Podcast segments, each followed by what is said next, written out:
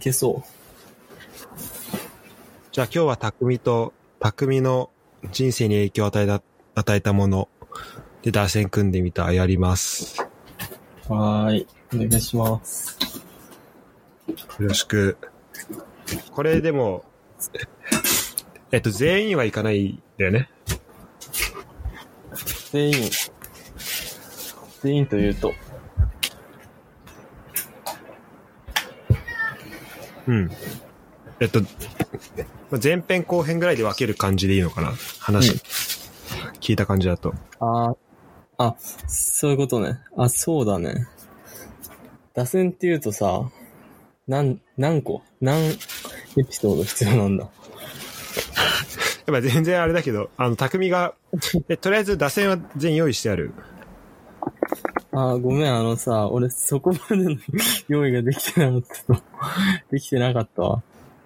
俺、だ、あ、そっか、打線っていうと、 俺野球の知識まずないからさ、何人いるのかすらわかんないレベルだから、ちなみに。あ、あ、それは全然大丈夫。 9個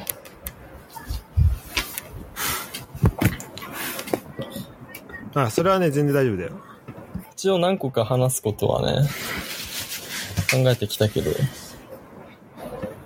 あ、匠の、えっと、一一人目お願いします。はい。えっ、と、一人目は、一人目っていうか、まあ、一つ目の、えっ、と、出来事は、えっ、と、フランスに行ったことですね。小さい頃に。おまあ、それが、うおうまず最初に自分そのうだ中よで、ね。もう匠のイメージ、まあ結構最初のイメージだった、それだ。うん。そうだね。最初に行ったのは、でも、小学校2年生かな。2年生の時に、まあ、人生初海外。うん。で、フランスに行って、まあ、それは、あの、最初、もともとは親、親が、あの、フランスに留学してて、で、まあ、そこの人に、またちょっと会いに行こうみたいな話で、一緒についてったのが最初だったんだけど、まあ、す正直言うと、あんまりね、小学生でその初めて行った時の記憶って、そんなに、そこまではなくて、うん写真とか見返すと、小二だもんね。あったなとか、そうそうそう。その程度の記憶にはなっちゃうんだけど。まあでもねうん、すべ、てが、もう街並みも、そこにいる人も、全然今まで見たことなかったし、そこの言語とかもね。だからもうす、ある意味一番衝撃を受けて、印象に残ってるなっていうのが、まあフランスに行った出来事かな。うん。で、まあ、そこがやっそのぱ、うん。小二だったけど結構印象に残ってんだ。そうだね。なんだろう。あんまり、その時期だ、その時期というか、その年齢だと、そんなに海外ってものの興味と関心もあんまないからさ、わかわかんないよね。そう、全然わかんない中で行ったから、行きたいって思って行ったわけでもないし、なんかほんとただついてったって感じだったけど、ああ、こういう世界があるんだっていうふうに思ったのは、あったね。で、まあちょっと続くんだけど、そっから今度中学校2年かな ?1 年の終わりか2年の時に、もう1回、2回目のフランスに行く機会がありまして、で、それは全く同じ、その前回お世話になった、あの、なんかホームステイ先の人たちのところに、あの、会いに行ったんだけど、まあその時はもう、また家族で。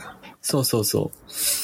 その時も家族で行って、まあ、だいぶもう中2だと、だいぶ、ね、あの、物心ついたじゃないけど、なんか海外ってこういう場所なんだっていう、さ、イうんメージもできて、まあ、英語とかももう勉強し始めてる頃で、よりなんか好奇心をワクワクしながら行ったんだけどさ、うん。だからよりね、海外に着いた時に、あのもう、やっぱ匂いとかの違いが、なんかすごいインパクトあって、あの、おうまあ、あ、もう海外来たんだなっていう、なんかワクワク感が、その当時ものすごくあったのを覚えてて。で、その時にはね、なんか一番印象に残ったのは、ついて早々に、なんか、日本の CM とかでよく流れてた、あの、MacBook の CM、覚えてるなんかし、ああ、はいはいはい。白うん覚いえて背る覚えて景る。で、なんか PC があって、なんか音楽が、 MacBook か。俺なんかそ、の MacBook。うん。まあその時、その頃多分 iPhone とかまだないかどうだろう。あの iPod なのとかなんかそこら辺もすごいし、 iPod ね、そうだよね。そうそうそう。そんぐらいの頃で、いやね、MacBook かなんかの CM の音楽が俺すごい好きだったのよ、その当時。うん。あの時の CM 良かったよね。俺結構好きそうそうそう音楽とかも好き。うん。あの時の好きな音楽が、空港着いて、そこの空港で流れてたのを聞いて、なんか知ってる音楽が、そこで聴けたっていうのがすごい嬉しくて、めっちゃテンション上がったのを覚えてる。すごい、どうでもいい話だけど。めちゃくちゃそれは感動したなぜか。いやいや。そうね。じゃあもうそれでかなりフランス旅行の最初はめちゃめちゃこういい印象残ってる感じか。そうだね。ただね、それを聞いて、というか、それを聞いてテンション上がっうんっ。てた後に、あの、ちょっと事件があって、その時ね、うんあの、PSP を俺フランスに持ってってて、で、飛行機とかでずっと PSP やってて、あのゲーム機うのん PSP ね。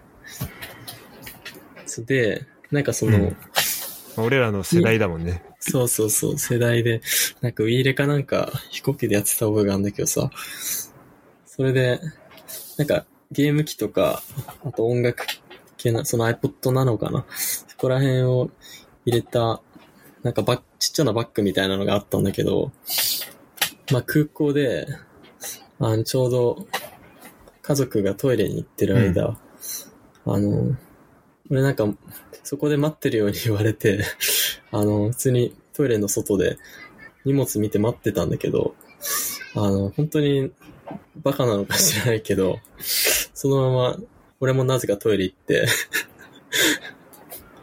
で、トイレから戻ってきたら、なんか荷物はあったんだけど、その、ちっちゃなバッグだけ、なくなってて、嘘だろって思って、まあ見事に、その貴重品バッグだけすられてたっていう、あの、最高に苦い思い出があります。 聞こえる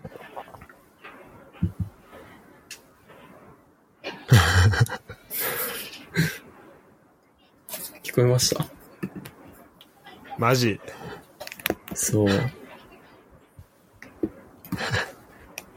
あれ、時時差それ発だ生いしよう。ぶやられたというか、そうなんです。まあちょっと不注意だった。だいぶ不注意でした。まあだからちょっといい思い出もありそう悪い。うまんあ。ちょっとね、うん。なんか時差あった今。まあ、これ、そうだね、ちょっと。まあ、それがちょっとフランスのリアリティというか。そうだね。あの、そこで、あの、海外か。やっぱ日本と比べて治安悪いんだなっていう。まあ完全に俺の油断はあったんだけど。そうだね、まあ日本でも別に同じことしてても起きないからですよね。 ほんとそうそうそう。で、まあちょっとそういう印象も、まあそこら辺で持つようになったね。海外に対して。あ、結構危ないんだな。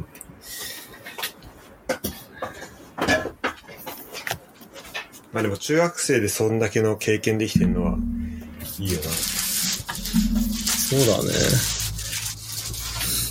まあ、なんだろう。何が一番印象に残ったかって言われると、これといったものはないんだけどさ、もうなんかそこで、なんか非日常なことを経験してるっていう、そのうんうん。日々じ、日々自体がもう結構、すごい印象深い出来事だったというか。どんぐらいいたのその、えっと、中学生の時は。へえ、それはでも、そんなにいないかな。多分、春休みとかの間、一週間弱とか、多分そんなもんだと思うから、うん。そんなに長い期間は行ってなくて、そうだそうだ、そのぐらいだね。まあでも印象に残ってると。そうだね。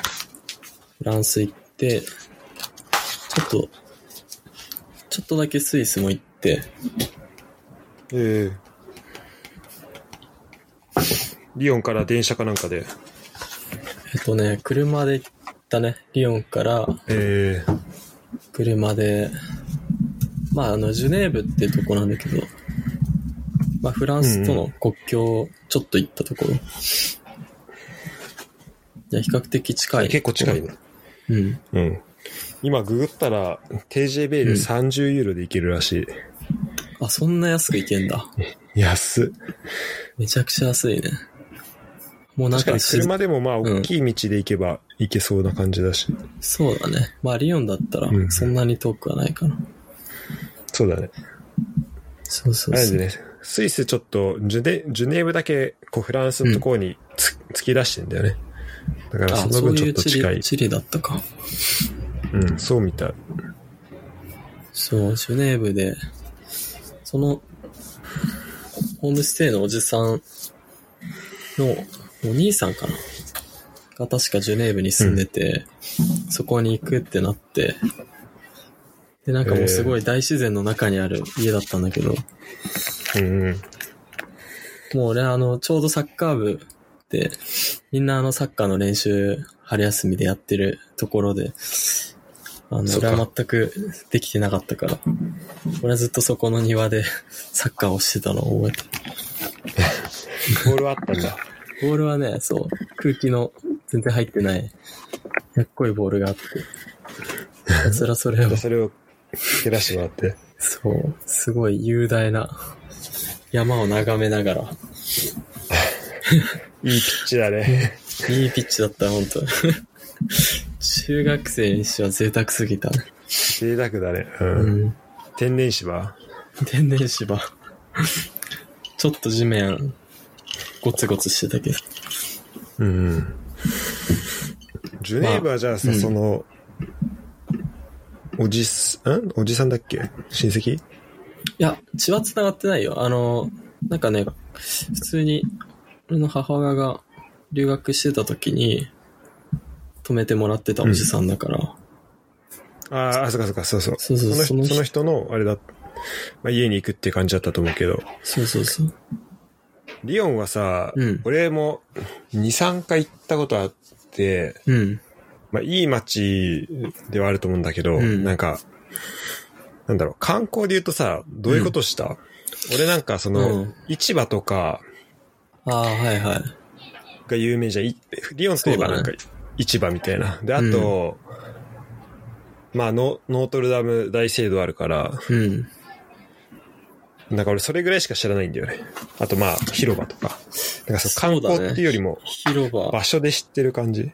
観光で言うと、そうだね、ノートルダムと、あ、ノノートルダム、あれか、そうだね、ノートルダムと、なんかフルビエールの丘みたいな丘がある。あの、街並みえーをあ眺められる。うん。ふそれってあれかなあの、ノートルダムのこあ、そうこそう。ら辺から見ええるとこかな。そうそうそう。確か近かったと思うん。う。あの、ケーブルカあー俺ここで登っ。たわ。めちゃめち上ゃがってって。あそう、ケーブルカーあるよね。うん。えーすごい景観いいんだよね。まあ、あうんれなんだよね、いやリオすごンっいてもう、よねその街並み自体が世界遺産に登録されてるから、あ、そうなんだ。うん。確かリオン旧市街ってとこだけかな。一部の。うん、旧市があるよね。うん。そうあそこが世あそう界なんだ。登録されてんだよね。あれさ、この上から見るとさ、こう、でっかい川2本通ってるから、その、川とかも見れてすごい、なんか橋とかもああって、あと公園とかも見えるから、広場とか。うん。そうだね。すごい、景色はいいんだけど、うん。あの、でそのさ、街も、まあだから上から見るから、うん。あの、なんだろう、まあそんなに、なんだろうな。まあフランスの街ってそんな高い建物なくて、うん結。構、整って見えるからすごい綺麗なんだけどさ、うん。これ実際下行ってみるとすごい、この旧市街のとことかのうん。バー並んでる感じとかすごい、はいはい。ああ、いあいのね。、めっちゃ良くない、ああの 辺。あのすごい狭い通りに、うん、そうそうそあの、テラス席でたくさん並んでて、う。ね、なんか、ジェラートとかよく食べた、あそこ で。あ、そうそう、ジェラート屋さんあるよね。あのそう、ジェラ有ート名なさ、天使の天使の絵やつ。描いてるとこわかる。うん。えー、どれかななんだっけな、名前。俺行ったのどこかなあんまりなんか、基本リサーチしないです。適当に入っちゃったから。あんま覚えてないんだけど。あ、アモリーノってとこ。アモリーノ。うん。あ、あった。えー、こここ。の看板めっちゃ、あ、ここ覚えてる、覚えてる。覚えてる覚えてる。まさにあの旧市街の有名な通り沿いだよね、多分ね。そうそうそうそう。多分ね、お同じとこ行ってると思うわ。いや、ここね、あ、ここ入ったかなここテラスあったっけこのアモリーノこは。こはね、いなや、そん なテラスめっちゃあるって感じじゃなかったと思う。俺あテテララススであ食ったんだ。俺ね、テラスで食べた覚えがある。ここじゃないかなでもすごい見覚えあるな。うん。いや、これめっちゃあるよね。あるあるある。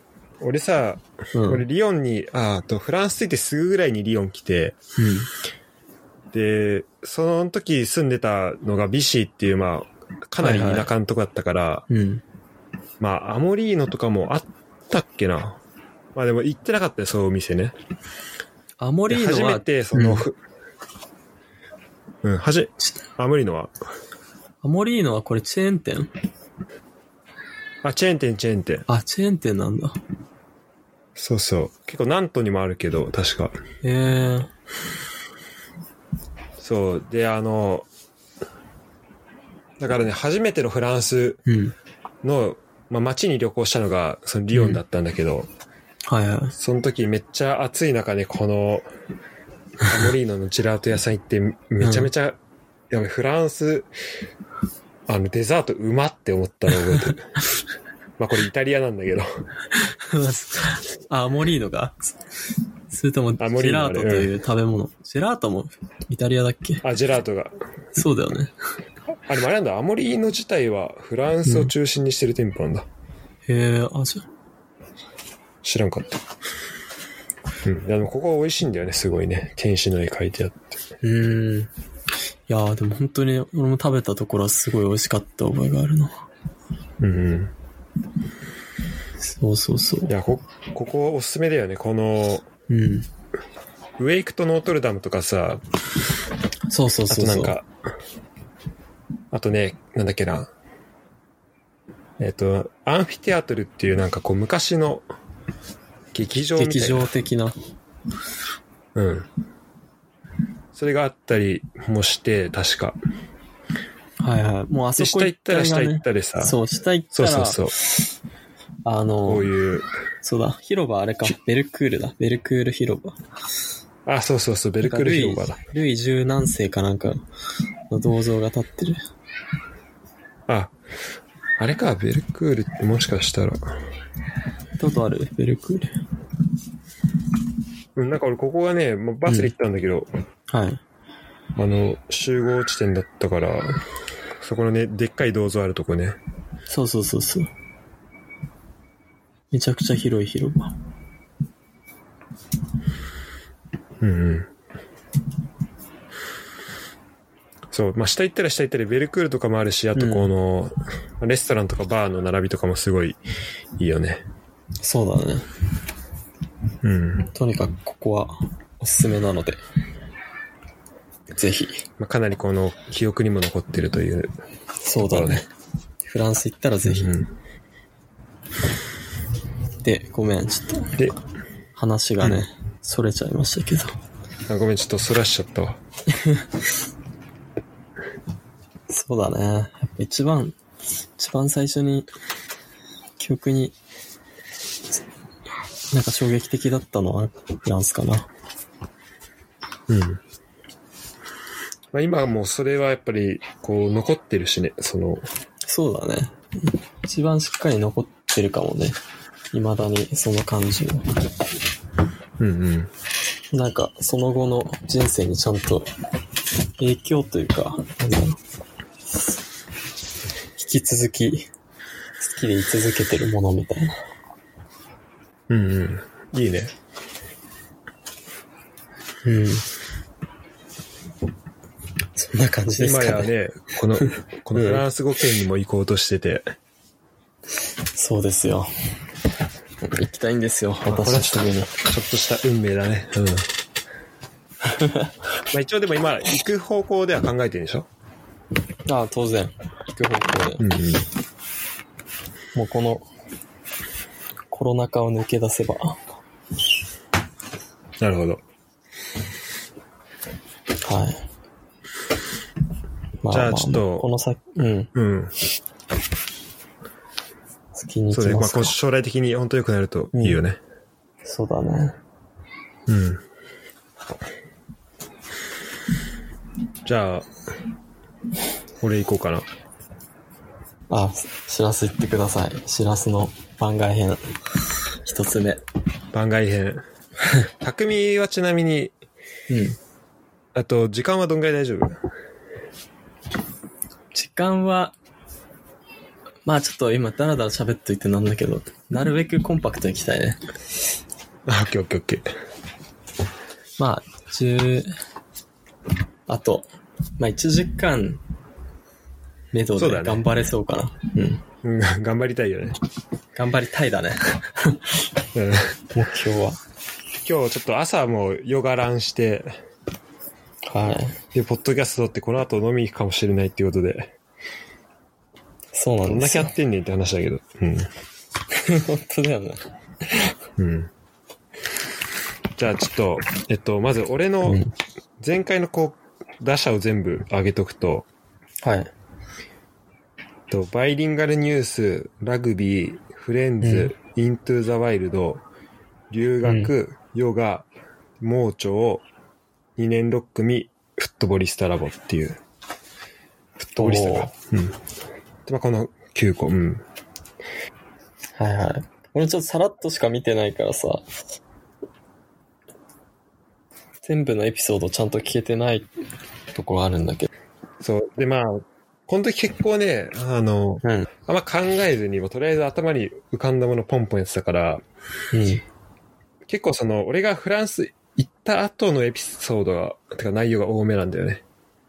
行くちょっと前ぐらい。うんうん。バイリンガルニュース、フレンズ、イントゥザワイルド、まあ、留学とかもそのものだし、ヨガ、あとフットボリスタとか。うんうん、今回ちょっといろいろ、その前のやつも入れたいなっていうことで、で結構やっぱ、まあ、そこはやっぱり影響としては大きいのかなと思うんで、うん。まあ、えっと、一人目は、ちょ、これ、匠のに若干被るんだけど、はい。これも国で、えっとオーストラリアです。うん。ああ、オーストラリアね。うん。それはいつぐらいに行ったのかなえっとね、俺はね、小学校の5年と6年で1回ずつ行ってて、で、5年の時は、えっと、うん。 5年の時は、えっと、親と、あと、まあ、家族で行って、で、6年の時は、ひ一人で、なんか友達と、あの、え行くみたいな、まあ、ツアーみたいなのがあって、子供で行くみたいなやつがね。た確か向こうでなんか大人の、そう、同行とか見たと思うけど、まあ、子供たちで集まって、なんかね、国際的な、うん。なんか、言葉をこう、なんか、まあ言語交流みたいな団体があって、そこに親がよく行ってたから、なんかそれの一個のプログラムで、その子供たたちだけで、あの、まあ、ホームステイさせようみたいなプログラムがあって、へえ。実際小学校全6然年知ら生なのかっ時にた、、それは。小6ね。そう、両方ともに多分夏休み行ったのかな。だから向こうが冬で、こっちが夏みたいうんな時に行ったんだけど、うん。まあ、もともとね、あの、オーストラリアは、と親が二人ともいたことあって、で、その時の友達とかは今も住んでたりしてるから、うん。まあもう、その親の友達もいるし、あと、その、俺ら世代の子供うん。はいも、まあ今向こうで大きくなったりしてて、はあの、まあ結構知り合いは、まあ結構いるんだけど、ほんとね、まあ、小学校5年生、6年生ってさ、まあ、まだ英語を習ってない時にさ、い。オーストラリアに行っちゃったから、うん。うん。これがちょっとね、なんか、 惜しいことしたなっていうのはちょっとあって、なんか英語がね、特にさ、6年生の時なんて、ホームステイして、知らないとこのさ、家族に1週間とか2週間とかいたわけだから、うん。それなりに英語が、なんか、上手くなって叱るべきなんだけど、まあなんか、その時はね、全然、あの、なんか大した英語を覚えられ、覚えずに、てかもう全く何もわかんないみたいな状態で行っちゃって、うん。まあ、語学的な成長は、まあ、ほぼほぼゼロだったんかな。まだその頃は全然ね、英語の、英語がそもそもそういう学問だっていうの知らないからね。そう、もうね、あの、お大文字とか書けない、あ、てか、アルファベットの、うん。そう、小文字は書けるけど大文字書けないみたいな、なんかそういう感じだった。うん。なるほどね。これ、これ、これ結構やっちゃって、な んか、これ中学、大学で中国語を勉、履修したんだけど、うん。でも、あの、中国行った、初めて行ったのは、なんか高3の、あの、終わりみたいな。ああ、そうなんだ。うんなんか結構そういうのが多くて、うん。だからそちょっとね、ま、もったいないことはしてんだけど、でもそれは、でも、そその小学校6年生の時行ったことが、きっかけで、なんか興味持ったとか、そういうのはあったうん、あ、そういうのはね、英語に興味を持ちま絶した対あってると思う。そうだよね。うん。それでやっぱ、あのね、まあ、どっちかというと印象に残ってるのは、うん。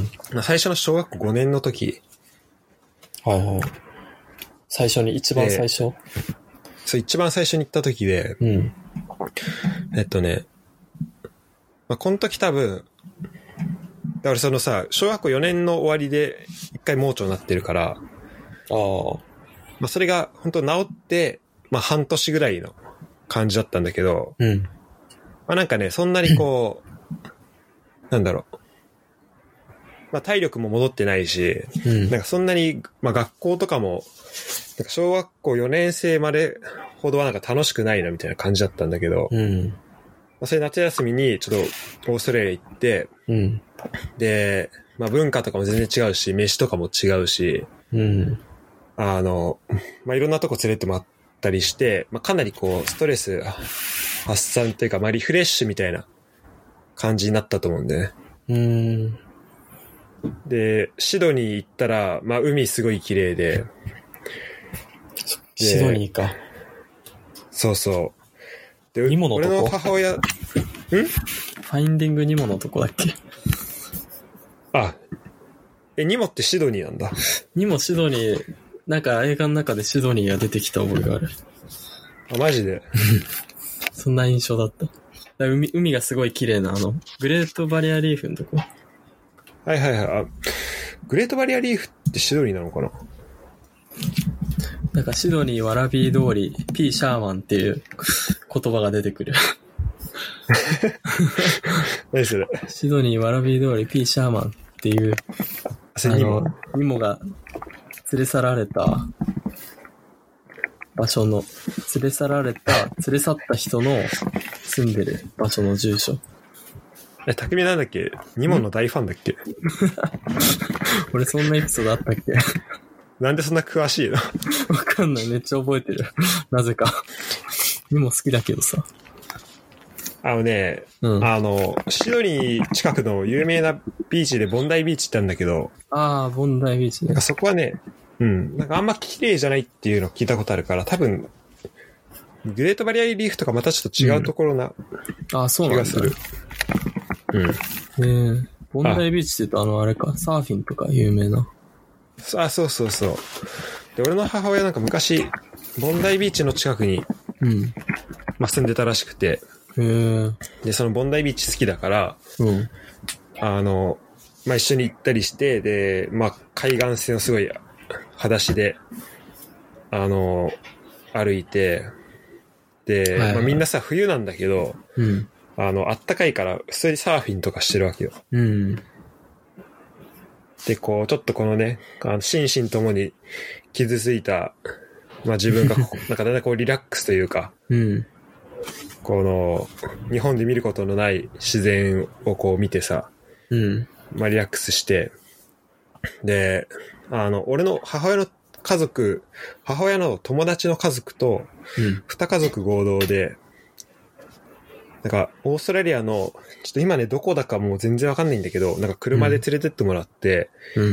なんかキャンプをしたのね、2泊3日ぐらいの。はいはい。で、ほん、それ本当なんかね、もう、あの、し大自然の中のキャンプで、うん。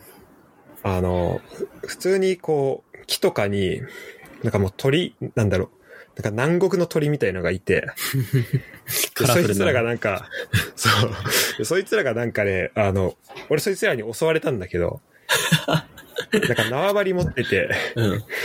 なんかもう、ちゃんとこう、何、動物としての本能を持ってるタイプのガチ動物が出てきて、襲われたって。そうで、俺がそのね、巣に近づいたら、うん。あの、なんか、めっちゃこう近くまで来て、うん。てか、かなり威嚇されて、攻撃されたりしたんだけど。でもね、その辺に普通にカンガルーとかもいて、へえ。そう、あ、もう野生のが普通に歩いてたりすんだ。そうそう、普通に野生のカンガルーいて、うん。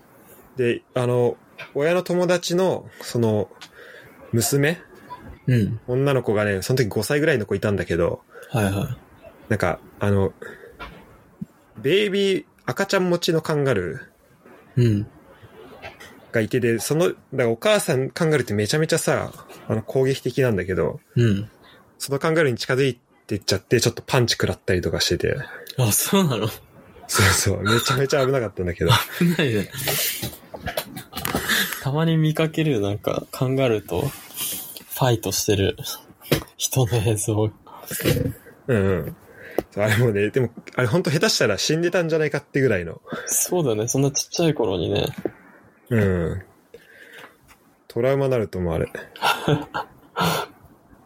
あでも、そう、すあの、すごいね、自然もあり、うん。で、まあその動物とかもたくさんいて、でちょっとなんかビーチフット的なのししたりとかもして、ビーチフット。うん、あ、まあ、何と、ビーチで、まあ、軽くサッカー的な、はいはい。サッカーっていうか、まあ、ボール蹴ってただけなんだけど、もしてね、なんかすごいこう、自然と、触れ合、触れ合うというか、うん。もう、なかなかさ、こう、野生の動物と会うことないし、ましてやカンガルーなんてさ、うん。こんな目の前で見ることないからい、や、そうだ普通ね。に、そう普通にバーベキューしてたら来んのよ、食べに。へえ全然、なんか人間を恐れてなかったし。そう、なんかね、そういうのの出会いもあって、で、一番感動したのが、うん。その時の夜に、こう、まあ、バーベキューしたんだけど、もうパッて上見たら、もうね、ほんと、なんか、絵に描いたような天ご天の川が、こう、上に広がってて、星綺麗なんだ。そう、もうね、めちゃめちゃ、まあ、冬だったから、うん。まあ、空気澄んでたのか、まあ、すごい自然の中だったから、うん。うん、まあ、すごい星が綺麗に見えたのかわかんないけど、なんかもう、あんなに綺麗な星をね、もうなんか見たことなくて、で、まあ日本にいるとなかなかこのさ、自然の、なんかありがたみとかさ、まあ、わかり、わかんないしさ、このそうだねあのなかなか星がそんな綺麗に見えない うん。っていうのもそうだし、そんな自然をさ、ま、まじ身近に感じることないから、うん。で小学生の時とかはさ、まあ、特に、考えもなく生きててさ、うん。そんなこと、自然がどうとかあんま考えたこともなかったけど、なんかそれがね、結構初めて、あ、自然ってすげえなってなる、なんかきっかけの出来事だった気がする。おー、なるほど。日本では味わえなかった。そうだね。ちょっとあ、あ、あそこまでの、本当になんか、なんだろう、もう布にこう、絵の具でもひっくり返したかのような、もう星空。ええまだ見たことないや、そういうの。そう。で、それがね、もう15年ぐらい経ったけど、ちょっと忘れられなくて、まあ将来うん。結構住みたい、うちの国の、住みたい国の、まあ一個ではあるかな。その、まあ自然とか、すあと、うん。まあ気候とかそういうのも全て含めて。はいはうんい。あ、そんなにシラスにとってオーストラリアが、なんか身近というか、そんな印象的な国だとは知らなかった。そうだね。じまああの、今日名前の由来にもなってるからさ、ああ、そっか。このね、ゴシーラタとっていうのゴーが、タそのゴう、ー。そう。あ、そうなんだ。由来なんだね、それ。そう、だからそのタは点がつかないで、うん。あの、大っていう、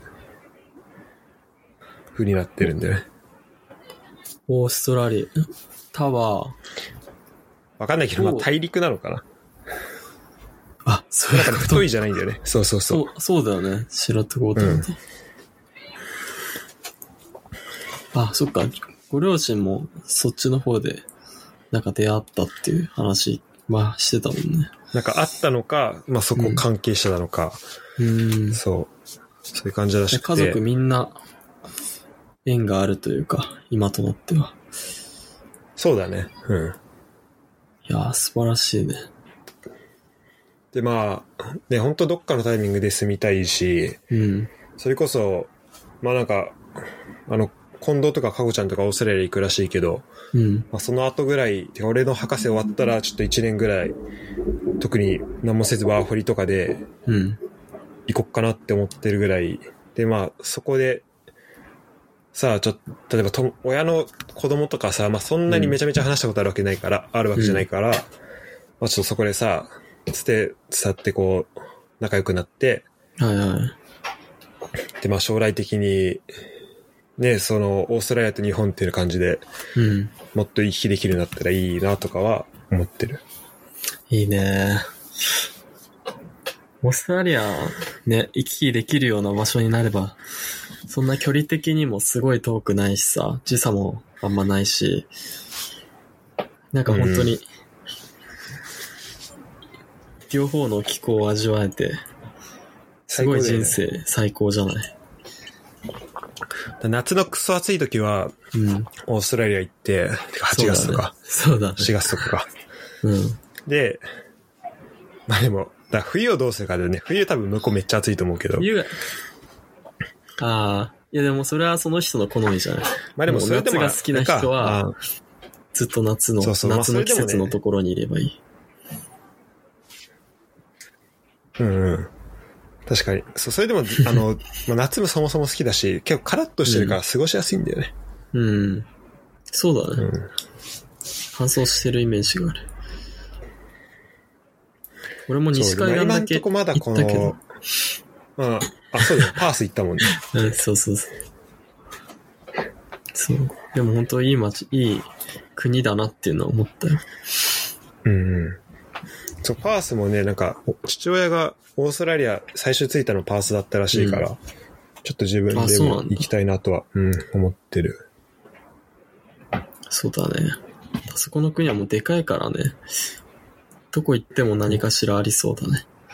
で東とね、西がもう全然違うもん。うん、全然違うと思う。まあちょっと、なるほど本当どっ、そうね。という感じかな。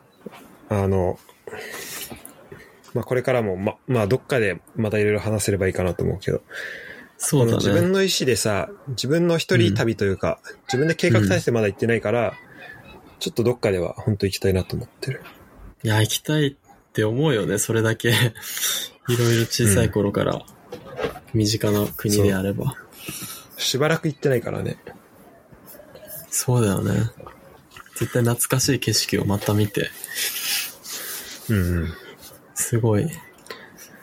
でもなんかエさモーショ、ナルな俺もそうだし、うん俺もそうだし、匠もだけど、こうやっぱ小学生ぐらいから行かしてもらえるのって本当やっぱ恵まれてるなっていや、そうだね。思うよね。恵まれてるし、なんかの縁だろうし、ね。本当だよね。それがちゃんと多分未だに、うん。未だに行きたいなって思える国だったことにすごい感謝するというか、トラウマにならなかっただけよかった。そうだね。いい国だし。うん。だってさ、父親とか多分、初めて行ったのがそのパースだと思うんだけど、海外。うん。でもそれでも多分20、いくつ ?2、3とか。うん。だからさ、もう、もういかにね、この、いい時代に生まれたなっていう感じもするよね。そうだね。うんもう今はもう、頑張ってお金貯めて、時間さえ作れればいつだって、いけ、いけますからね。行きたい国そに。うだよね。安くね。そうだね。まあ、こんな感じで。知らないエピソードでした、これは本当に。うんあんまり、確かに人に喋ったことないかもね。あ、そう、やっぱ。うん。フランスっていうイメージがどうしても強いからさ。知ら そう。そうだね。2年間いたからね。そう。 うん。多分めちゃめちゃ、なだるほどからあの、博士課程もう、フラ、あの、うん。オーストラリアで考えてたし、オーストラリアの学校にアップライも一応したありそうなんだもしてたから、うん。ええだからそれはそれでめっちゃ楽しみだったんだけどね。うん。まあ、まあ結局またヨーロッパになっちゃったから、ヨーロッパにちょっと挑戦オースなトんだラリア、ちょっとまた行きたいね。いいね、でもそういう、帰れる場所があるというかさ、うん、確かに、こう、いろんな大陸にね、作っておきたいよそういね。ろんな大陸に関係する国ができると、それはそれで面白いと思う。この第2、第3の故郷みたいな。そうだね。うん。素敵ですよ。あ、長々とごめん。じゃあ、匠の2人目お願いします。大丈夫。俺、ここからもう、あの、大したエピソードがないので、ちょっとポッポと行くと。 フランスで、フランスでスタートダッシュ切っちゃった。フランスで相変わらずダラダラとしょうもない話をしてしまったんで、いやいじゃやあ、二つ目、何か、あー、何かな。えっ、とね、本当に大したエピソードないし、またフランスかよって思うんだけど、思う人は思うんだけど、えっと、二つ目は、えっ、と、サミル・ナスリですね。あ もう、だってもうほぼほぼ被ってるよね、それ。フランスと。もうフランスの中の1エピソードと言っても過言ではないんだけど、そうだね。サミル・ナスリが、うん。結構ち自分のち中学時代に影響を与えたかなって思うね。おお。それはサッカー的な意味で。そう、完全にサッカー的な意味でしかないんだけど、うんうん。サッカー、まあ、サッカー的、うん、なんかね、まず最初にどこでサミル・ナスリを発見したのかもいまいちわからないんだけど、あの、あ、これちょっと聞いてる人向けにちょっとサミルナスに簡単に説明してもらってもいいえっとね、サミル・ナスリっていうフランス人のサッカー選手で、当時、俺がハマって中学2年生ぐらいの時は、彼は多分21歳とかの選手かな。うんうん。で、もともと、多分中1ぐらいの時まで、フランスの、マルセイユかなマルセイユに所属してたんだけど、もうそこで結構活躍して、えっ、と、中2の途中ぐらいから、あの、イングランドのアーセナルに移籍してきた人なんだけど、うんうんポ。ジションはね、セカンドトップぐらい。まあちょっと前目の。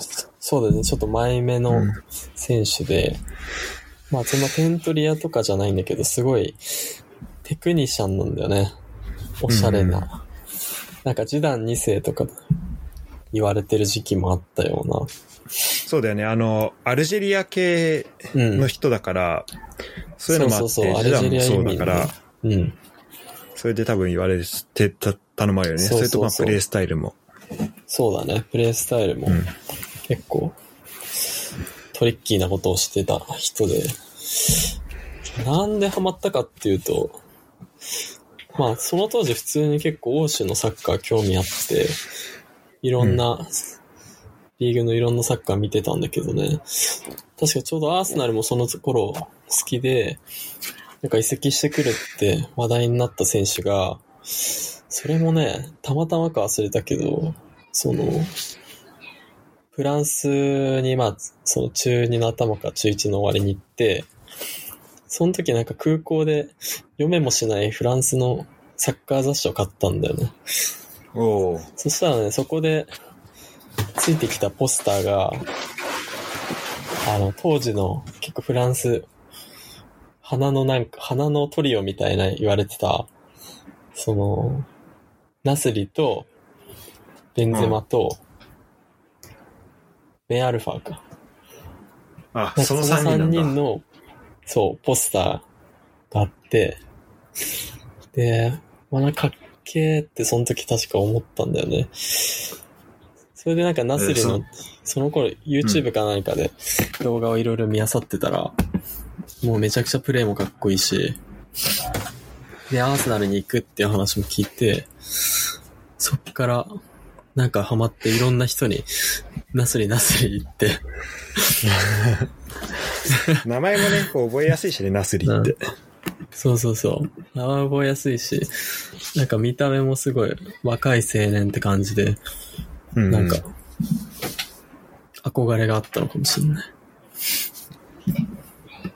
で、まあひたすら、そうだね、プレーを見て、あの、俺当時別にやってたポジション、あの、ボランチだったから、そんなにプレーとか、あんま特段、なんか参考にななったというか、似せる感じじゃなかったんだけど、まあドンピシャではないよねうんドンピシャではないんだよね。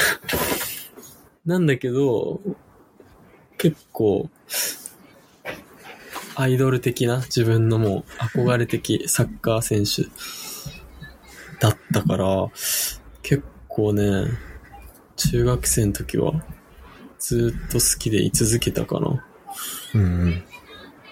で、なんか、そのサッカー、まあ俺す、やり始めたのも小6だし、そもそもそんなに現役時代、あんまり目立って上手かった人でもないから、あの、なんだろうね。そうなんだけど、結構ね、練習とかするのはすごい好きで、しょっちゅう、まあ、近藤とか、あとは他のみんなと、あの、練習じゃない日もね、駒場サッカー場でサッカー蹴ったり、ボール蹴ったり、うんうん。えっ、と、まあ、いろいろ。あと、朝練とか、ユダ、ユダ、レンのユダくんとね、朝練を6時ぐらいからしたり、なんかね、えーすごいモチベーションは高かった。で、なんかそういう時、うん。まあ、あの、モチベーションを維持するために、いろいろ動画とか見て研究してたんだけど、うん。そのまあ研究対象だったのよ。もう、ナスリは、まさに。なるほどね。やっぱこのスターがそうそうそうモ。チベーション上げてくれたんだ。そうそうそう。で、なんか、サッカーするときってさ、結構し、あの、まあ、あのじ、あの、と、あの年齢だったからかわかんないけど、すごい、もう、試合前とか頭の中で、自分がプレイして、なんか、うまいプレーをするのをイメージしたりするんだけど、あの、うん実際全然うまくない。うん試合になると全然うまくならないんだけど、その、イメージする人、自分を重ねる人も結構ナスリで、うんなんかもうナスリのようにプレイして、点決めてえなとか思ってたんだよね。うん。ナスリのさ、どういうプレイがこの印象に残ってるとかはあんのなんだろうなうーん。まあ、何やってたんだろうね、あの人。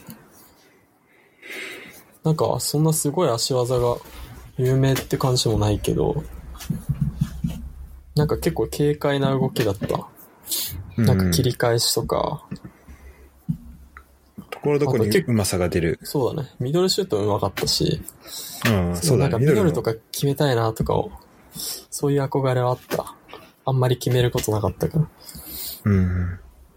で、中盤でなんか、さばいて、かわして、シュートみたいな。なるほどね。そんなんでナスリは結構、うん悪道でも有名だけど、そういうところはちょっとん学んでない。えっとね、悪道それもちょっと学んだ。悪道に山飲んで ない。あのね、当時はね、全然悪道でも何でもなかったんだよ。あ、そのと時その時は。どこからか本当にびっくりした。そう、今のナスリは、あんまりし気になった人も調べないでほしいんだけど。 あの、全然悪い話しか出てこないから。だってさ最近のナスリ知ってうる、ん。最近わかんないかも。あの、アンデルレヒ・レヒトに行ったのね、オランダの。ああ、はい、はあ、い。オランダじゃないか、ベルギーかな。であの、うんコンパニーがキャプテンやってると思うんだけど。うん。で、えっと、今年の4月に、うん。えっとね、まあコロナでそのベルギーリーグが打ち切りになったんだけどう、ん。で、そのアンデルリ・レヒトは選手にこう移動とか、あと、まあ、トレーニングスケジュールとかを、まあ、したら報告してっていう風に言ってたらしいんだけど、うん。でナスナナスリはドバイに行って、で、それをクラブに言わずに行ったらしくて、うんで、それで、あの、対談してます。あれちょっと、あんまり聞きたくなかったな。もう、そこが悪いのはもう知ってたけど、まだやってたかって感じだね、正直。そそういれうさ、こそと。そこを悪くてもね、この愛される選手っていうのはいるけど、まあでもそれはまた違うんだ、匠にとっては。いや、まあまあ、あのーなんだろうね。俺にとっては、まあ、い今はね、別に正直そんなに好きって感じもない。ああのやっぱその当時の中時の当時中学生の時にもう完全に憧れだったっていう。だからまあ、そうんその時期だけちゃんと、あの、憧れで居続けてくれただけ俺はい良かったと思う。そうだね、こう匠のそ中の頃学時代のそうヒヒーローで。そうそうそう。その頃変なことされてたらなんか、すごい、憧れの人がクズだったみたいなね。ちょっと残念な結果になってたかもしれないけど。まあまあまあ。当時頑張ってたまあでんもねまあそれもで。含めてね、うん。そうそうそう、うんそれも含めて。あの、まあ、少なからず影響は与えてくれたかなっていうお話でした。なるほど。はい。ありがとう。すいませんね、こんなんで。じゃあこんな感じで。いやいや、すごいいいと思う。あ、本当ですか。ありがとう。じゃあ次、しらすくん、二つ目お願いしまこす。れね、うん。これね、わかるかなえっとね、二つ目何ですはか、はい。リチャード・ホール知ってるあ、わかるよ。わかるうん。番組ね。これ、そうそうそう。昔の、まあ、コント番組。うん。で、そうだね。この、えっと、まあ、リチャード・ホールです。おうそれは、で、これ、うん。いいよ。詳しく。これね、リチャード・ホールの、はい。まあ、この時、まあ俺ら小学校の時ってさ、すごいたくさんコント番組、特にコント番組は多かったよね。おわお笑い番組多かったけど、そうだね。お笑い多かったね。いろんなのあったと思うんだけコントどが、すごかったかうん。うん。まあね、なんだろう、このリチャード・ホールの、うん。まあ、この、まあ、俺小学生の時の俺からしたらね、もうなんかすごい攻めてる感があって、うん。すごい、あのね、めっちゃ、まあよく見てたし、なんか、中学校、高校とかなっても、DVD で よく、あの、ツタヤで DVD 借りたりもしたんだけど、うん。これ結構あの、出てる人が、メンバーすごいんだよね。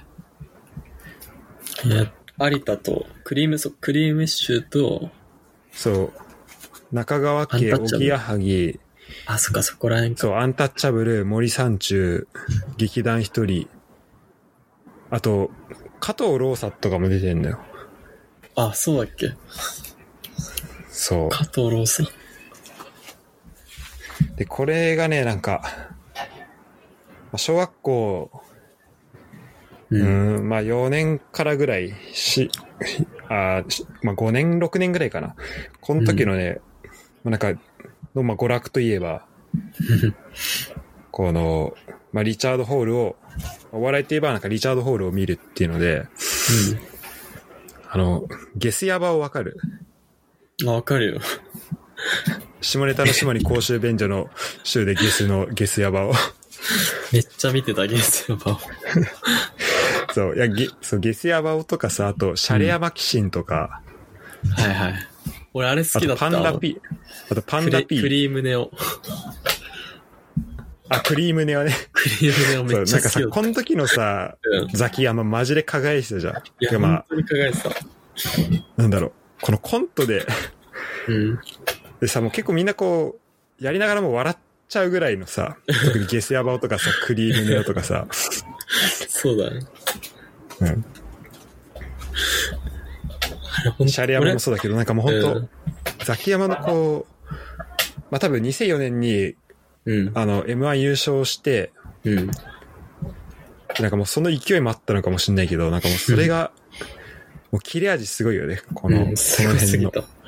うん、俺、小学生とかは正直見てなかったんだけど、逆に俺あれ見出したの高校とかめっちゃ遅かった。いや、でも高校生的にも面白いよね、これね。 そう、面白くてさ、ずっと高校のサッカー部の時の合宿とかで、ずっと友達と見てた覚えがある。そう。いや、これめっちゃ好きで、うん。他にもなんかパンダ P とか、はいはい。あと尾藤武志。それは誰がやってるやつだっけ尾藤、尾藤はね、劇団一人で、あの、ビートたけしに憧れてるやつなんだけど、はいはいは会社とかでなんかすごい、いじられキャラというか、うん。いじめられるん だよ。でいじめられた時に、この自分の中にいるもう一人の僕、うんビートたけしが出てきて、うん。それでなんかたけしメモっていうのを出して、こう自分の感情を表現するんだけど、えなんか結構この番組で劇団一人、あとなんかね、あの、なんだっけ、えっと、お盆でさ、自分の局部隠すやつ、誰だっけあれ。ー、え、誰だえ、それ最近のあれじゃなくて。アキラ、さアキそう、ラ、最近のやつ、なんだっけ。アキラ100%。あ、そう、アキラ100%的なやつを、うん。その、なんかコントやってたのよ。うん。劇団一人が。もうん。うそれとかもう小学生の時もう腹抱えて笑った記憶があ って。うん。で、これをね、あの、オス、オッサーと見てたのよ。へえ。オッサーが一時期、ううん。うちにマジで、ほんと毎日来てた時期があって、小学校終わりとか、中学校、中学校かなまあ小学校終わりか。うん。で、なんかその時に、まあ二人でゲスヤバを見て、うん。で、オッサーなんか同じところをマジ永遠と繰り返し再生ししてて。っていうね、記憶があって、なんかこう、リチャード・ホールって見ると、なんか今はもう、行方もわからないオッサーのことを思い 出す。リチャード・ホールとおっさん。そんな作品で思す。い出ね。うん。なるほど。結構それってなんだその腹抱えて笑ったっていう記憶は、そのリチャード・ホールがやっぱ印象的なの。その当時。そうだね、お笑いで言うと、まあ、他にも、あの、まあ、ぜ全然普通のお笑い番組とかでもめっちゃ笑ってたと思うんだけど、でもなんかこう、ゲスヤバオとかは特にね、なんか歌を歌うんだけど、替え歌。うんうんなん。かそれがこう、妙に頭に残るのよ。あ、下ネタのね。ちょっとあの、 あれとかもね、ちょっと、あの、まあ今見ても、今見たらどうなんだろうな。まあでも当時はもうひ、もうね、なんだろう、ドストライクの下ネタだったから。多分今でも笑うと思うよ、あれ。いや、今でも わ笑うよね、あれね。ちょっとワードセンスがすごすぎんだよ、やっぱザキヤマそうの。なんだよね。頭の回転早いし。そうそうそう。なるほど。あとさ、四面楚歌とかわかるうん。四面楚歌。いやー、覚えてないな。クリームシチューとおぎやはぎの4人でやってるやつで、うん。あの、上田がリーダーなんだけど、他3人がめちゃめちゃネガティブっていうやつで、あ、これか。なんか見たことあるかもしんない。そうこれとかもね、あの、DVD で借りると最初なんか、うん。最初がな、すえっと、DVD のボックス、てか CD1 が、うん。なんか四面楚歌と、ゲスやバオとか、うん。あ、3かな ?3、4ぐらいがまあそんな感じで、結構ね、まあ、セットでよく見せた記憶がある。いやーいや、ちょっと、また見たくなってきた。ね、ちょっとこれ、久々、たまに見たくなるよね。なるなる。俺はほんとね、そう、すごい遅かったけど、高校で、高校ですげえハマったもん。何回も見てた、ずっと。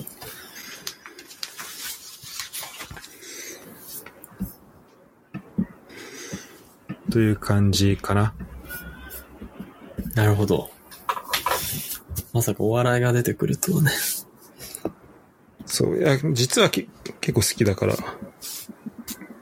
あ、そうなんだ。うん。まあ最近は全然見てないけど、うん。まあ、この、あ、まあね、小小学学校校ととかか中中学校学お笑い番組ピークな頃はね。そうそうそう。なるほど。ちょ、匠の3人目。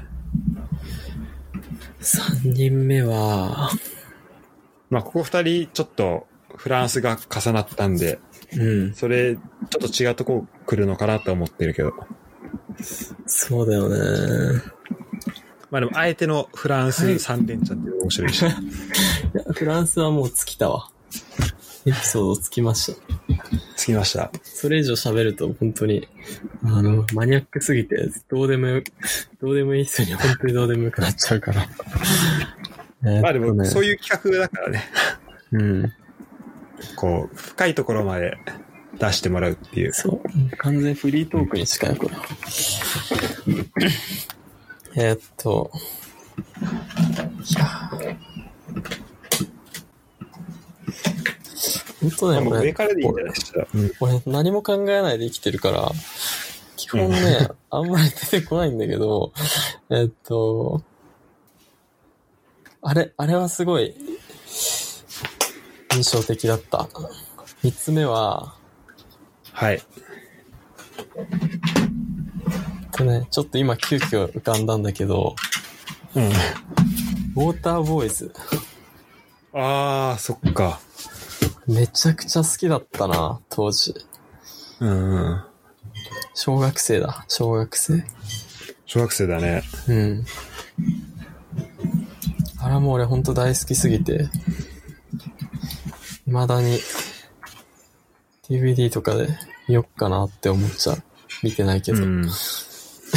あれ シン、あれシンクロだけどさ、うん。えっと、あれじゃん。匠は、まあ、匠といえば、まあ、小学校の記憶だと水泳すごいっていう印象はやっぱあるんだけど、水泳あはーでもほんといつぐらいからやってたのこれよりも前やっぱり。水泳はね、そうだね。水泳始めたのはだいぶ、もうほんと3歳とか多分そんぐらいから始めてて。おー、すげえ。そっから、まあ、いや本当にあの、オーターボーイズハマったのも完全に水泳やってたからだと思うんだけど、うんうん。そうだね。小学校。入る前、年長ぐらいの時かな。その、ル通ってたルーテル。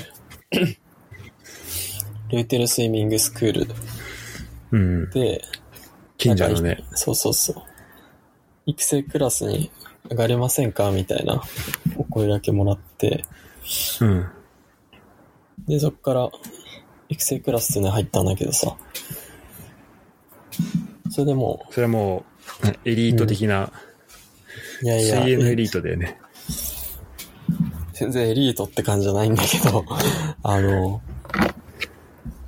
まあ、ちょっと本格的にやって、大うん会とか出てみませんかみたいな。えー、すごいそういねうコー。ス。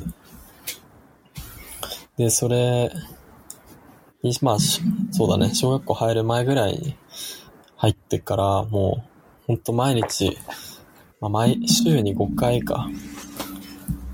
火曜から土曜まで、毎日夕方5時ぐらいから8時ぐらいまでずっと練習で、マジ。そう、めちゃくちゃ大変だったな、そこ。小学生で、あ小学生になったぐらいでそれってすごいね。いやー、そう、なかなか激しい運動で、まあでも当時はすごい好きだったんだね、水泳、水泳が。うんうん。で、まさその頃って、確か、あの、水泳のさ、世界水泳。世界水泳で、あの北島康介とかがすごい輝いてた時だったんだよね。なるほど。その時はあれか。アテネは2004年とかか。そうだ、アテネ、俺はアテネのあの、北島康介うん。がやっぱり一番印象残ってるけど。そうだね。まあ、アテネの前ぐらいからでもなんか結構有名っちゃ有名で、うん、やっぱそうなんだ。そう、で、めっちゃすごい憧れだったんだけど、まあ割と、多分今、まあ今もどうかわかんないけど、あの頃ってさ、結構、水泳ブームっちゃブームだったよね、多分。日本うん国多分内なんにか、ちっちゃいそうだね、こう水泳まず競泳強かったし、うん。あの、まあ、ウォーターボーイズとかのやっぱ影響もあるのかな。そうそうそう、そう、その時期にだからウォーターボーイズもあって、うもん。う、俺はもう見るしかなかったんだけど、なんかあの、学生の青春感を、あの小学生でちょっと一足先に見たって感じ。すね、すごい青春。だよね。うん。あの、音楽とかもすごい好き。そうそうそう。音楽がまた良かった。うん。未だにあのサントラとか聴いちゃうもん。たまにあ、。わかるわ。めっちゃテンション上がるよね。うん。あれだっけ主題歌もさ、うん。主題歌って福山雅治の虹だっけあ、そうだね。虹だったね。そうだねあれもあれも好好きき。版とドラマ版と、ワン、ツーとあか、、そ、いろいろあったけど、うん。最初はそれで、言うとどれが好きなの一番。でも俺が好きなのはね、意外とあの、意外と2なんだよね。あ、2か。確か2、あの、あれ2だっけな市原隼そう、人。市原、市原。市原隼人の時が、なんか一番好きだった気がする。山田孝之の時はめちゃくちゃ印象あるんだけど、うん。なんかね、更新されちゃった。 さらに、市原隼人あよかったんだ。まあ、どっちも大好きだったけど、市原隼まあ当人時とね中尾明義とかもうルーキーズや。そうだよね。ルーキーズだったね。でもかっこいいんだよ、あの時の市原隼人とかが。かっこいいよね。めちゃくちゃかっこいい。まあでもその水泳ガチだった時は、完全に山田孝之の時かな。うんうん。ちょうどなんかそれで、撮影で使われてた、なんか合宿所みたいなのが、実際に俺らもその選手クラスで行った合宿所と同じとこが使われてて、えー当時すごいテンション上がってたのを覚えてすごいね。聖地巡礼だね。る。うん。でも聖地巡礼してた、あの時から。そう、なんか、そうだね。ウォーターボーイズは未だに見たいなっていうか、自分の中での一番の青春映画かなっていううん。な感じですかね。るほど。あれなんだよね。モデルがさ、うん川越高校なんだよね。あ、そうだね。で親父そのう言ってた、あ、そうそうそうそう。大島亮の言った。 俺の親父かと思われちゃうから。あ、そういうことだね。めちゃめちゃフルネーム出すやんと思った。大島亮君が言ってた。そうそう。こない、そうなんだよね。だから、あの、俺友達の弟がうん。川越高校で、そあれなんそかう文化祭とかは、すごいらしいね。ちょっと、今度親父にも聞いてみようか、これ。ああ、そうだよ。文化祭すごいって聞いてた。 俺、その情報をもっと早くね、キャッチしてたら絶対川越高校を目指してたもん。そっか、絶対確かに目指ねし。た。うん。やりたいってなる、なるよね、それね。絶対なってた。俺、それ、それ聞いたタイミングがもうなんか、受験終わったとか、なんかその、ちょい前かで、すごい後悔した覚えがある。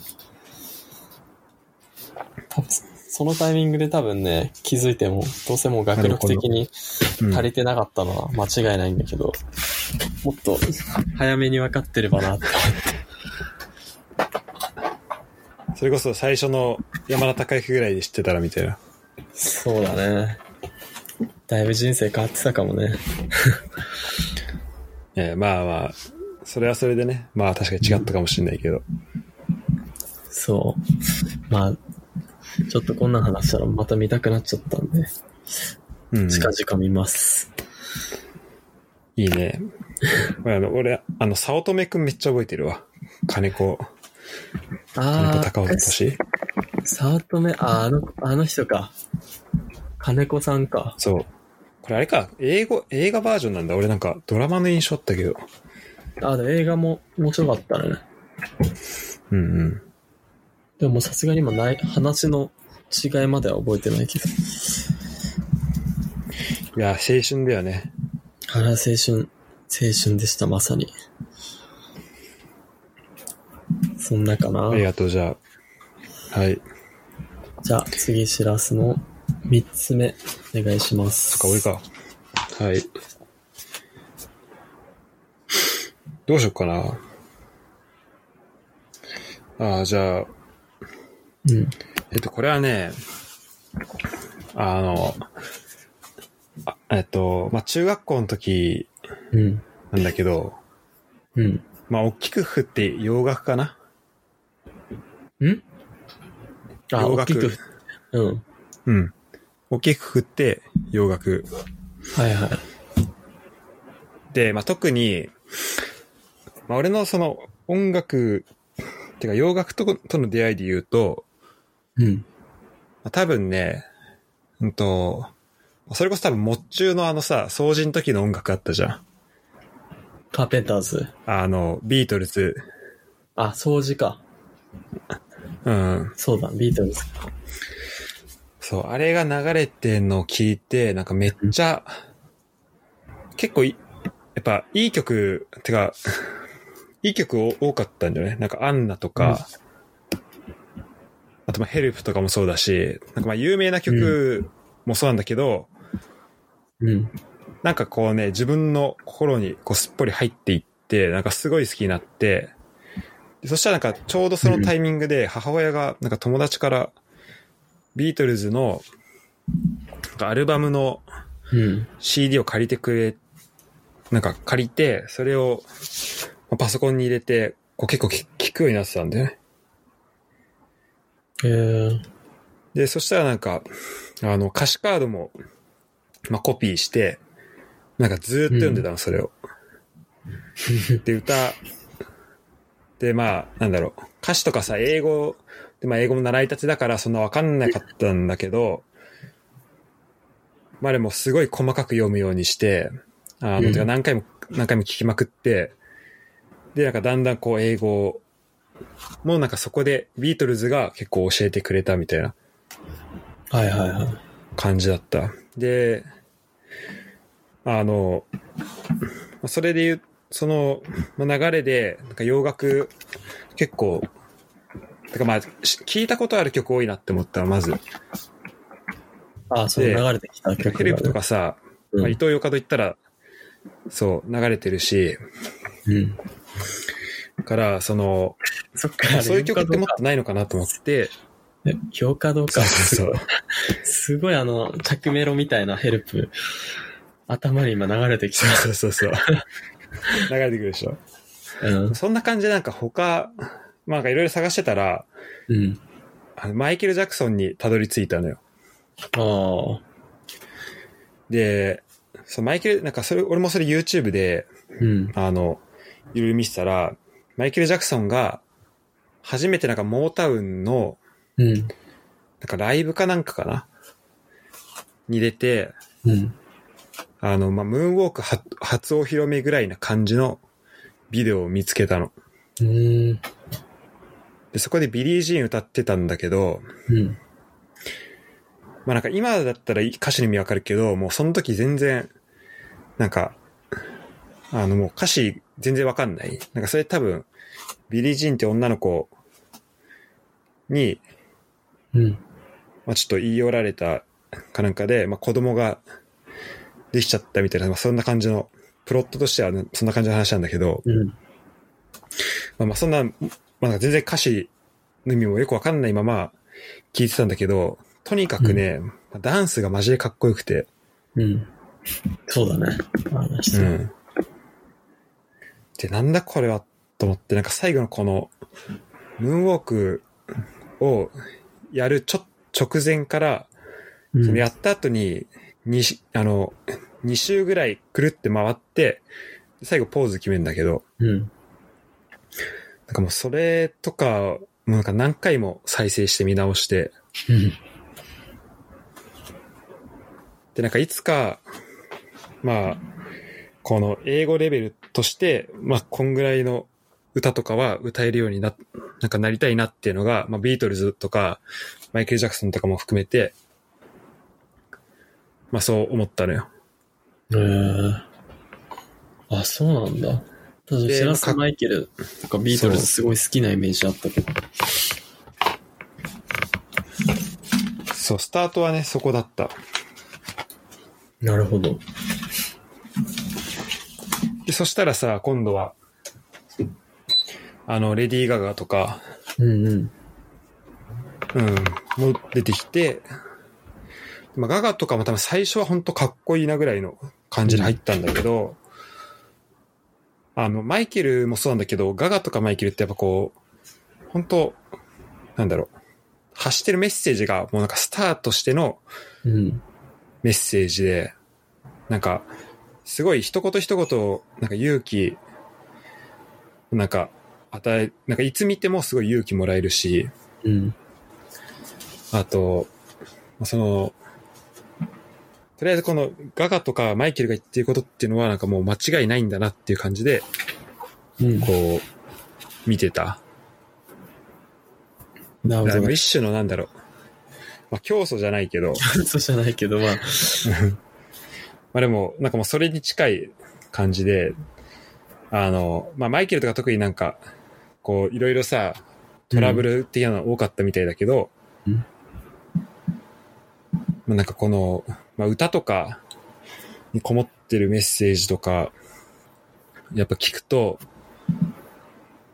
なんか、あの、まあ、今、もう10年ぐらい前からもう亡くなっちゃったじゃん。なんか本当に、マジで惜しい人を亡くしたなとも思うし、うん。そうだね。まあ、でも、でも一瞬だけでも、まあビートルズとかも知った頃にはさ、とっくに解散してたし、うん。だしだから一瞬だけでも、なんかそのマイケルがテレビへ出てた時とかを、まあ見れてたのは、よかったなと思うし、逆に今、まあガガとか、あと今最近す、あの、好きになった歌手とか、がいるんだったら、まあそういう人のコンサートとか、ツアーとかは、やっぱり行けるときに行きたいなっていうふうには、あの、思うようになりました。その好きって思ってる時が一番会うべき時で、うんうん、いずれそう。こう失ってしまう可能性もあるから、そう。なんか、でまあそういう意味だとね、あの、めちゃめちゃ好きだから行ったっていうコンサートが今までなくて、うん。あの、匠にさ、えっと、クリーンバンディットとパラモアはいは連れてってもらったけど、うまあ、んクリーンバンディット好きだったけど、本当に多分その時は、ラザービーぐらいしか知らない感じだったし、い。うん。パラモアは終わった後に、あうのん歌手がヘイレイ・ウィリアムズっていうのを知ったぐらいだったから、あ、そっか。ヘイリー・ウィリアムス自身は知ってたけどって感じ。そうそうそうそう。なるああほどね。の、なんだっけ、Z かなんか誰かとさ、歌ってたじゃん。あそうだ。そう、Z とコラボしてた。そう。あれは知ってたけど、あ、この人がそうなんだってぐらいの知識だったけど、うんだったからまあ、ここの人が好きだからっていうので、あ本当出てくる曲全部わかるぐらいの感じで行ったことはい今まだにないんだけど、うん。まあ、いつかしたいなとも思うし、うんうん。まあこのでもマイケルと、まあビートルズっていうのは今のこの自分の洋楽好きっていうのの、まあ、かなり原点な、原点にいるから、うん。あの、すごい、そういう意味では、こ心に残ってる。なるほどね。うん。確かに。感じかなそうだシラスが好きなアーティストはすごいメッセージ性が強いなっていうのは。そう、メッセージ性強めな人がね、結構好きになるんだよね。 そう。あとなんか、基本、力強いというか、なんか男らしいというか、パワフルな。そうだね。最マ近イだケルと、あ、どうぞ。まあマイケルとかそうだし、うん。あとマックルモア、はいはい。あとパラ、パラモアもめっちゃ好きだったし、俺。あ、本当。まあ、あの人もね、うん確かに、そすうそごうい。、フェミニストだし、今。今もあの、あ、そうなんだ。フェミニストだし、てかなんか、そういう運動に結構力入れるような。うん、あうん。そう、俺、パラあのね、パラモアのコンサート行った時に、うあの、ん。ヘイレイ・ウィリアムズがめちゃめちゃ、なんか楽しそうにダンスしてんの見て、あ、ね。こ、こんな全身から、なんか、ハッピーなの出せんだと思 って。めちゃめちゃあれ好きだった。すごいよね。うん。全身で表現する。そう。で、なんかでも彼女もなんかすごいさ、いろいろトラブルを抱えたりとかなんか、うん。まあ、そあっうだたみたいじゃん。うん。でもやっぱ、あれを、そ、そんなの抱えながらあれをこう、表現できるっていうのはすごいなと思って、いや、本当そうでスすターよ。だなと思った。なるほど。洋楽にハマった原点というか、それが知れましたね。うん。そんな感じです。ありがとう。どうする時間。そうだね。一旦、止める いいよ、俺は。 たく、たくみ次第。一応ちょっと、別に話すことは、まだ何個かあるけど、話せることはあるけど、うん。まあ、ちょあれでもいいけど、そんなこれはすぐに配信用にせずに、次のエピソードを撮って、またあっちゃんそうだね。これもまいあい別しに、ばらして流しばてもらいしいてし。でも、ばらしてでもいいし、うん。一旦は切るか、今日。こんな感じにしとく ?OK。大丈夫ちゃんと切れ目よく切れた。大丈夫だと思うよ。 OK。じゃあまあこんな感じで、はい。